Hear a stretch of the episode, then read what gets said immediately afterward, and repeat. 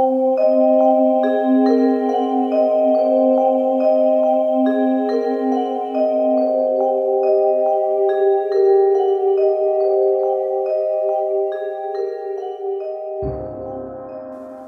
a todos, bienvenidos al primer episodio del podcast Terror cerca de ti. Antes de empezar, quiero contarles un poco del por qué estoy haciendo este podcast. Esta idea surgió como una curiosidad. Primero, por escuchar historias de terror.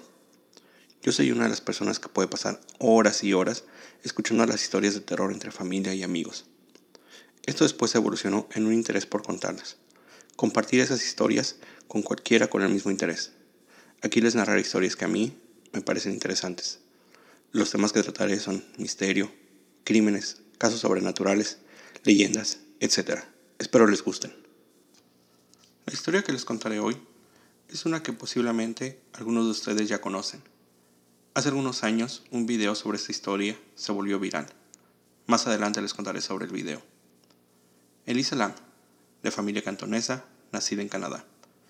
Elisa era una chica de 21 años estudiante de la Universidad de British Columbia, en Vancouver, aunque en el 2013 no se encontraba matriculada. Había decidido tomarse un año sabático y viajar por los Estados Unidos. Desde hacía algún tiempo, ella mantenía un blog donde publicaba fotos de su viaje, algunas frases e imágenes de moda.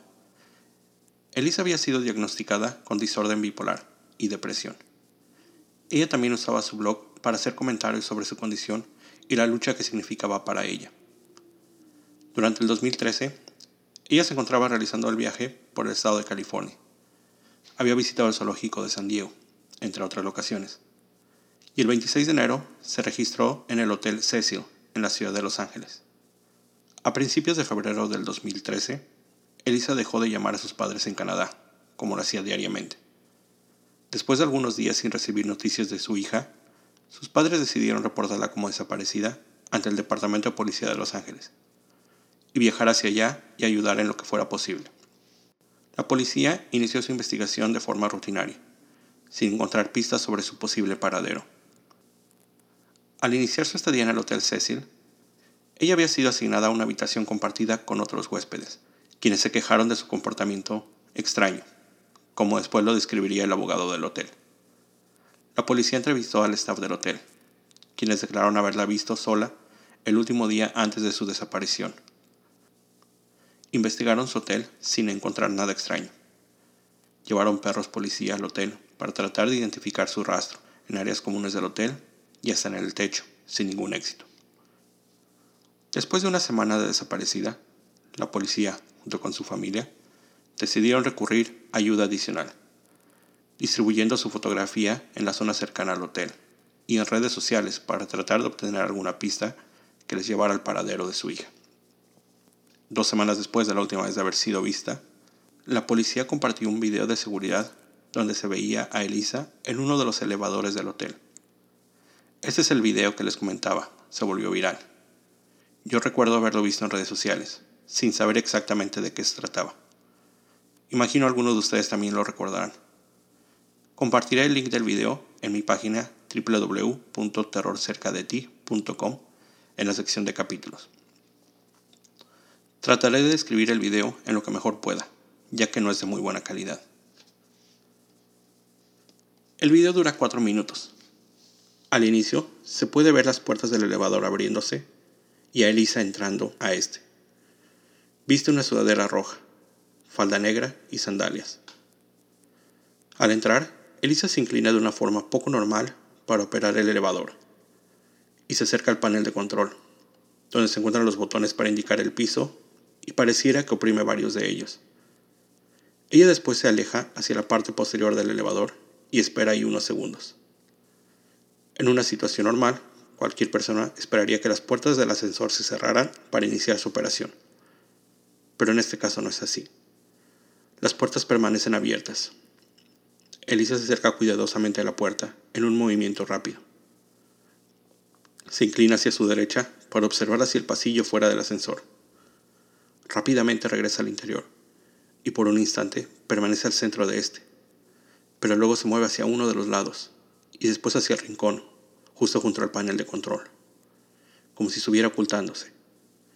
De nuevo, permanece ahí algunos segundos. Posteriormente se acerca a la puerta del elevador, sin salir de este, y vuelve a observar a su lado derecho. Da un paso hacia afuera, voltea a su izquierda, da otro paso hacia ese lado. Vuelve a entrar al elevador, pero inmediatamente sale, y se coloca ahora al lado izquierdo de este, por fuera. En este momento solo podemos ver el brazo derecho de Lisa. A este momento el video lleva un minuto transcurrido. Elisa permanece ahí algunos segundos, y lo único que podemos ver son los movimientos que hace con su brazo derecho. Al minuto y medio, entra de nuevo al ascensor, con las manos arriba. En lo que a mí parece, estuviera bajo el efecto de alguna droga o alcohol. En ese momento, vuelve a presionar diversos botones del elevador, pero este sigue sin moverse o cerrar las puertas. Cerca de la marca de los dos minutos, Elisa vuelve a salir del elevador. Y de nuevo se coloca del lado izquierdo de este. Después de unos segundos, se inclina a su lado derecho, con lo que podemos ver parte de su cuerpo, su cabeza y manos, las que ella mueve de una forma bastante errática. No sé cómo explicarles estos movimientos. Por un instante, pareciera que ella estuviera tratando de explicar algo, gesticulando con sus manos. Por otro, parece un tipo de baile, o simulando como si estuviera nadando. En otro momento parece que ella está cantando con sus dedos. Esta parte es muy extraña. Después de esto, ella da unos pasos hacia adelante y después hacia su izquierda. A partir de este momento, 2 minutos y 39 segundos del video, ella desaparece de la imagen. Las puertas del elevador permanecen abiertas por casi 30 segundos más. Después se cierran. En ese momento no puedo asegurarles qué es lo que pasa.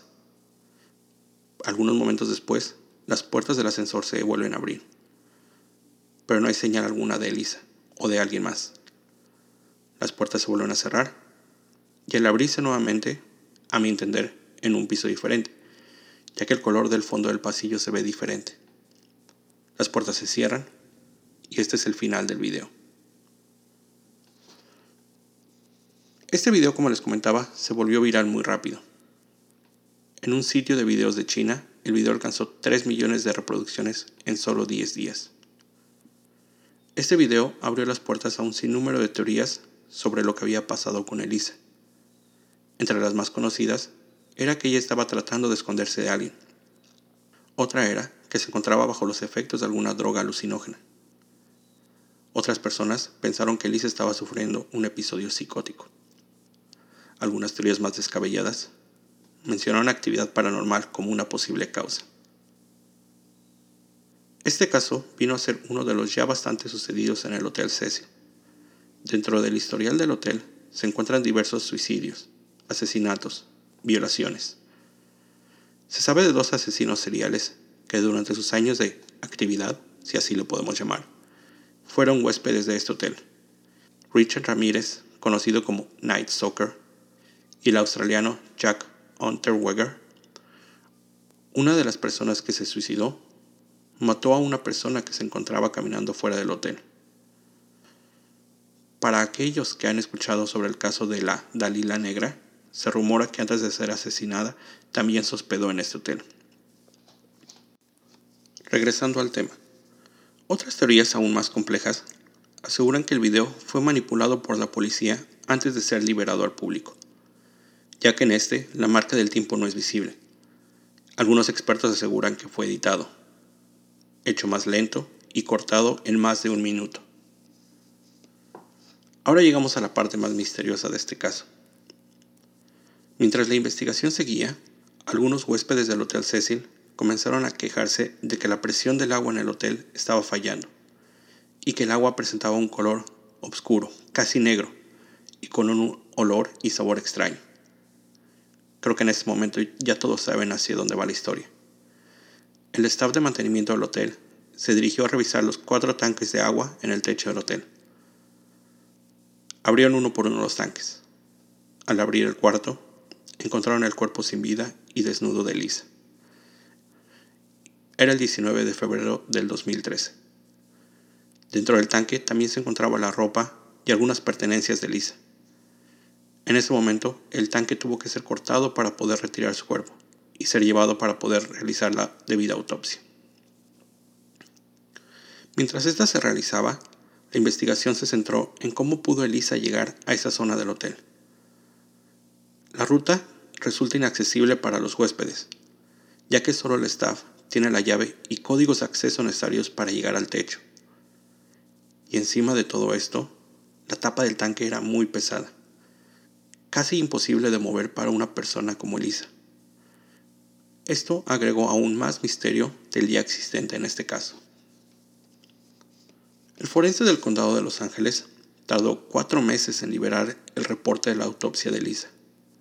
En este, solo mencionaba la causa de la muerte como ahogamiento accidental, sin evidencia de agresiones o rastros de alcohol o drogas en su organismo. Eso también como resultado del estado de descomposición e hinchazón del cuerpo debido a encontrarse en agua durante todo este tiempo. La mayoría de la gente que siguió de cerca el caso no estuvo contenta con la conclusión aportada por la policía. Quedaban muchas preguntas sin resolver.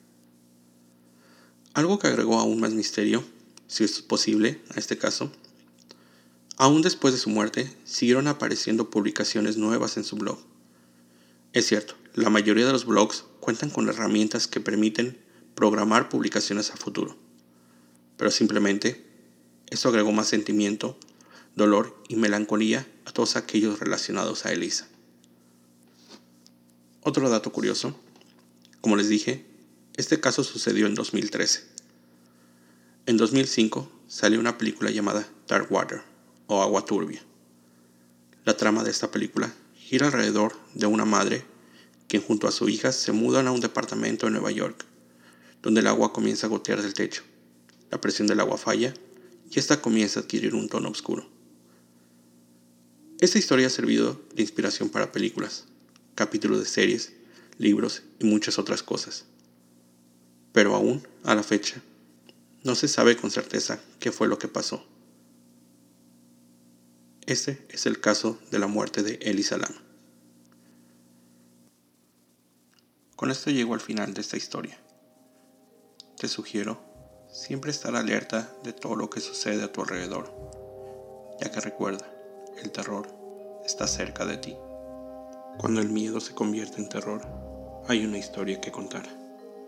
Si están interesados en escuchar más casos similares, suscríbanse a este podcast en su servicio de música en línea favorito, iTunes Podcast, Spotify, etc. Descarguen los episodios en Spotify y califiquen este podcast en iTunes. Intentaré tener un episodio nuevo cada semana, tratando un tema diferente.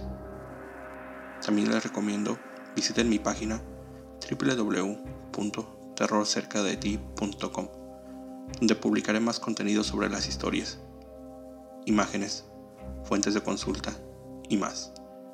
Si tienen algún comentario sobre el episodio o saben alguna historia que les gustaría hablar, menciónenlo en la sección Contacto de la página.